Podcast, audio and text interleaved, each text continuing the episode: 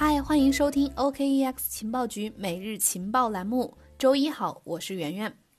粉丝们的福利又来了哟！本周二，也就是明天晚上八点，我们会举办一场粉丝专享直播课，主题呢是币圈盘面分析五大战法，资深交易员带你一次全掌握。这一期课程呢，我们邀请的导师嘉宾呢是资深的内盘分析师，曾经担任这个大宗现货操盘手、现货原油白银的分析师，以及这个文交所控盘主力之一的杨明老师。他具有多年的这个实战交易经验。参与直播的方式呢，就是添加主播麦麦的微信幺七八零幺五七五八七四，再念一遍幺七八零幺五七五八七四，可以获取我们听课直播间的链接。已经加过我们好友的老朋友呢，就可以直接私信我们获取就可以了。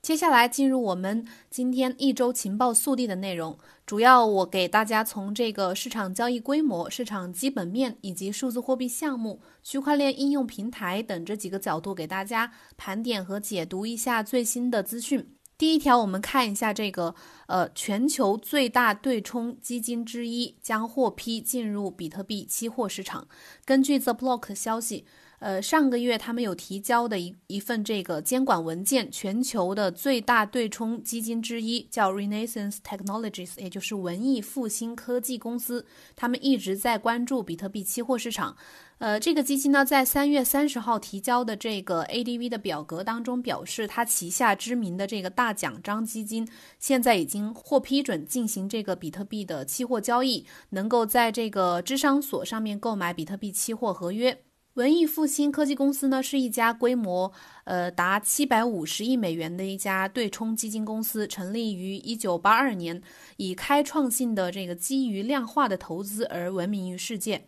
它的创始人呢是屡获殊荣的数学家 James Simons，也就是詹姆斯·西蒙斯。他擅长量化思维、算法交易，是著名的一个对冲基金大佬。连续三十年以惊人的这个投资回报率打败了呃索罗斯和巴菲特这样的大佬。如果大家感兴趣的话，以后我们找一期节目专门给大家讲讲这位投资大佬的这个传奇人生故事。文艺复兴科技公司，它旗下的这个旗舰基金大奖章基金，向来是以高回报而著称的。从一九八八年到二零一八年，向投资者提供的这个平均回报达到了百分之四十。不过，目前还不能断定这个文艺复兴科技公司进入比特币市场对行情来说是否是一个确实的利好，因为它也有可能利用这种合约来用当做一种做空的工具。不过，这么大的规模的机构资金入场，也算是比特币市场面的一个积极消息，至少证明了在这个传统基金的面前，比特币的被关注度和这个吸引力是越来越高了。下一条，我们来看看以太坊层面的。根据 The Crypto Slate 报道，区块链分析公司 Into the Block 的数据显示，在过去的几天里面，以太坊的大额交易，呃，从四月十五号的三百六十笔上升到了呃另一天的八百一十九笔，增长了百分之一百二十以上。这个大额交易呢，指的就是一般是价值超过十万美元的这种交易，一般称为大额交易。根据呃相关的这个分析报告啊，尽管以太坊市值目前只是比特币的百分之十五，但是它的这个网络上的交易价值呢，已经可以和比特币相匹敌了。另外呢，根据灰度。呃，基金发布的他们第一季度的报告也显示了以太坊强劲的这个市场规模的增长。它的报告指出呢，以太坊信托基金第一季度资金流入了一点一亿美元，这一个数字呢，超过了过去两年的全部资金流入量。以太坊在二零二零年的大额交易有显著的增长。二零一九年大部分时间的平均交易数量大约是一百二十笔到二百九十笔。这个数字的上升呢，可能是一个机构投资者进入市场的一个呃象征，一个迹象。这对以太坊的基本面增长来说是一个积极的信号。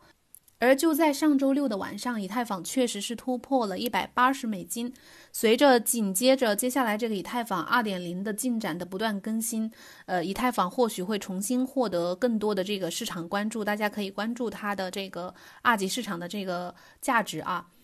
第三条，我们来看看稳定币层面的这个表现啊。稳定币已经创了这个有史以来表现最好的一个季度。根据 Masari 的报告。呃，USDT 在二零二零年第一季度市值大幅增长。发行量激增和源源不断的现金流入，使得它在二零二零年第一季度的这个市值增幅呢，几乎达到了二零一九年全年的这个增幅的这个水平。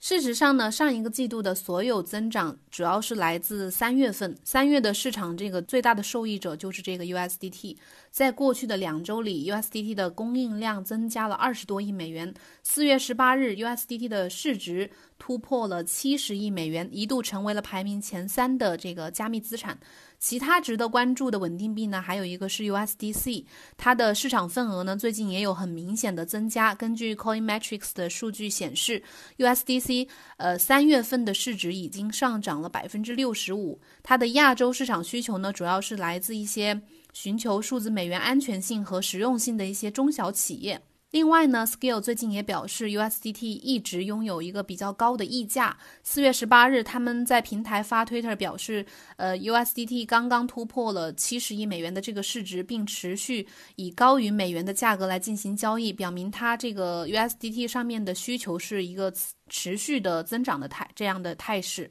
下一条呢，我们看看这个央行数字货币层面的这个消息。上周呢，我们也进行了相关的解读。央行法定数字货币的研发进展呢，一直牵动着大众的视线。最近有几则非常重要的消息的曝光啊，先是农行钱包 APP 的这个内测截图流露出来，紧接着呢，四月十六号有媒体报道说，这个 DCP 在在这个苏州相城区各区级的机关和事业单位将以这个交通补贴的形式来发放。五月份的时候，那么央行数字货币落地到内测阶段。而且有了这个首个应用场景的这个消息，再一次的就掀起了大家新一轮的关注和讨论的高潮。那对此呢，人民银行数字货币研究所相关的负责人就，呃，对大众强调，目前数字人民币研发工作正在稳妥的推进，先会先在这个深圳、苏州、雄安新区以及成都，以及未来的这个冬奥场景进行一个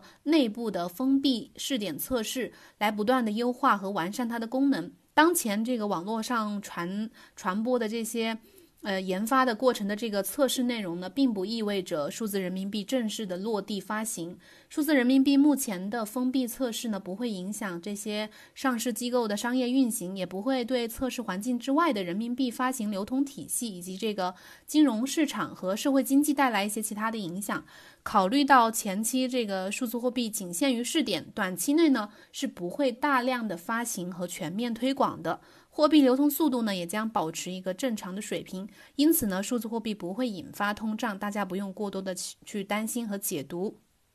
就目前来讲，通过数字呃电子钱包形式来发行货币，需要依靠庞大且复杂的运营及管理体系。想要在全国范围内来推广，条件可能还不够充分。在移动支付相对比较发达的地区来进行相关的试点工作呢，可能相对来说比较可控。尽管如此呢，时间可能也不会太久。很多媒体呀，包括呃财经杂志之前也推测说，DCEP 可能会在今年年底或年内正式的去上线。下一条，我们来看看这个另一个国际上的数字货币的项目啊，就是这个 Libra。我们上周五在节目中也有相关的解读。根据这个 Facebook 的稳定币项目 Libra 呢，上周发布了白皮书2.0，这是它去年六月以来的一次重大的更新，主要对它的项目进行了四项关键的更改，回应之前的这些监管的问题。同时呢，根据媒体的报道，Libra 协会呢已经正式的向瑞士金融市场监管局申请了 Libra 支付系统的牌照。Libra 表示呢，启动申请流程是其进入运营阶段后的一个重要的里程碑。但是这个美国国会的议员啊，对这个 Libra 这次的二点零这个白皮书的这种改动好像不是很满意，他依然对 Libra 项目有着非常强烈的。其中有一个议员呢，就表示说，这个 Libra 更新的白皮书呢，并没有实质性的改变它的证券属性。另外呢，关于 Facebook 为什么一定要坚持开发一种。加密货币以及它会如何的影响全球的经济和消费者，Libra 还有太多的问题没有正面的回答，所以呢，我们对这个项目呢还需要持续的再去观望。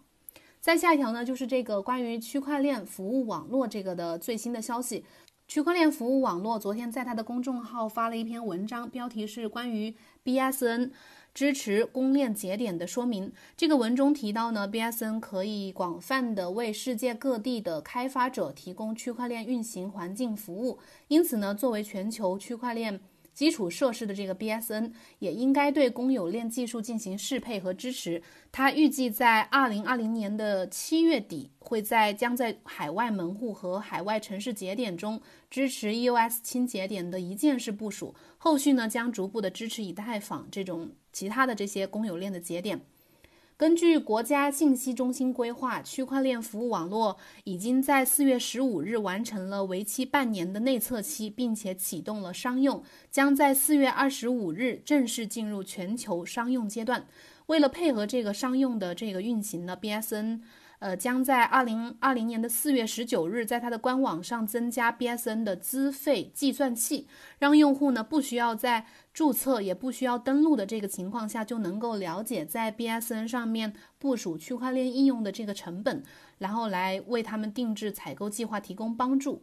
这个给大家解释一下，可能有些人还不知道这个区块链呃服务网络，也就是 BSN 是什么。这个区块链服务网络呢，是由国家信息中心进行顶层规划，由中国银联和中国移动运用相关的这个区块链技术以及这个已有的网络资源和数据中心进行自主研发，并成功部署跨公网、跨地域。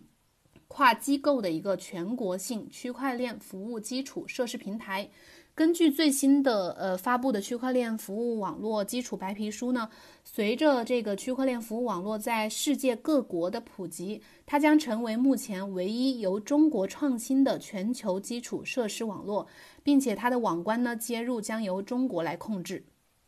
最后一条呢，我们来看看。呃，关于这个 DeFi 项目的，最近又遭到黑客攻击了。去中心化金融平台 DeForce 旗下的这个借贷协议 LNDFme，在四月十九号的时候遭受了黑客的攻击，造成的累计损失达到了两千四百六十九万美元。这个 LNDFme 呢，是去中心化金融和货币协议平台 DeForce 去年九月份上线的一个社区项目啊。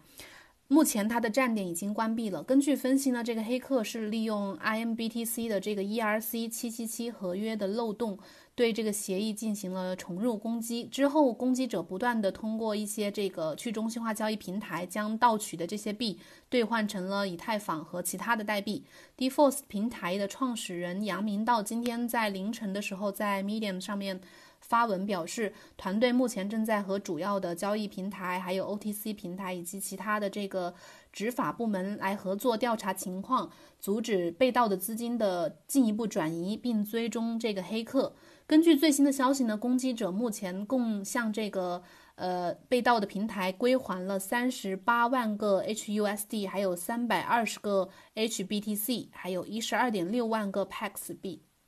就在前一天，四月十八日，另外一个 DeFi 项目，这个去中心化交易协议 Uniswap 也遭受了黑客的攻击，损失了大概一千两百七十八个以太坊，大概二十二万美元左右。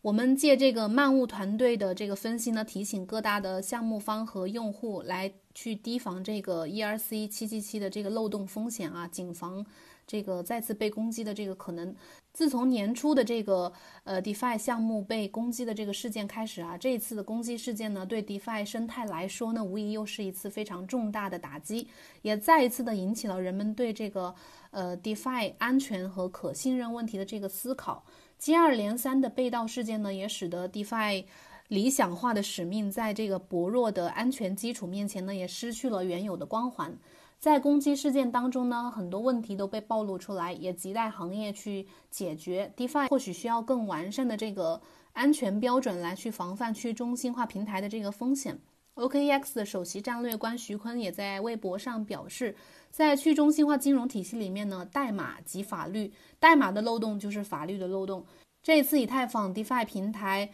呃，L even DF me 遭到了黑客的攻击，损失达到了两千五百万美元。当前的这个 DeFi 就像早期的比特币一样，必须要接受各种冲击和考验，才可能得到市场的认可。好了，以上就是今天情报速递的所有内容，感谢你的收听。相信你对市场的最近的进展和背后的意义呢的了解又更多了一些。最后再提醒一下大家，记得加主播的微信幺七八零幺五七五八七四，明天记得来听我们的直播分享课哦。好了，明天的节目再见，拜拜。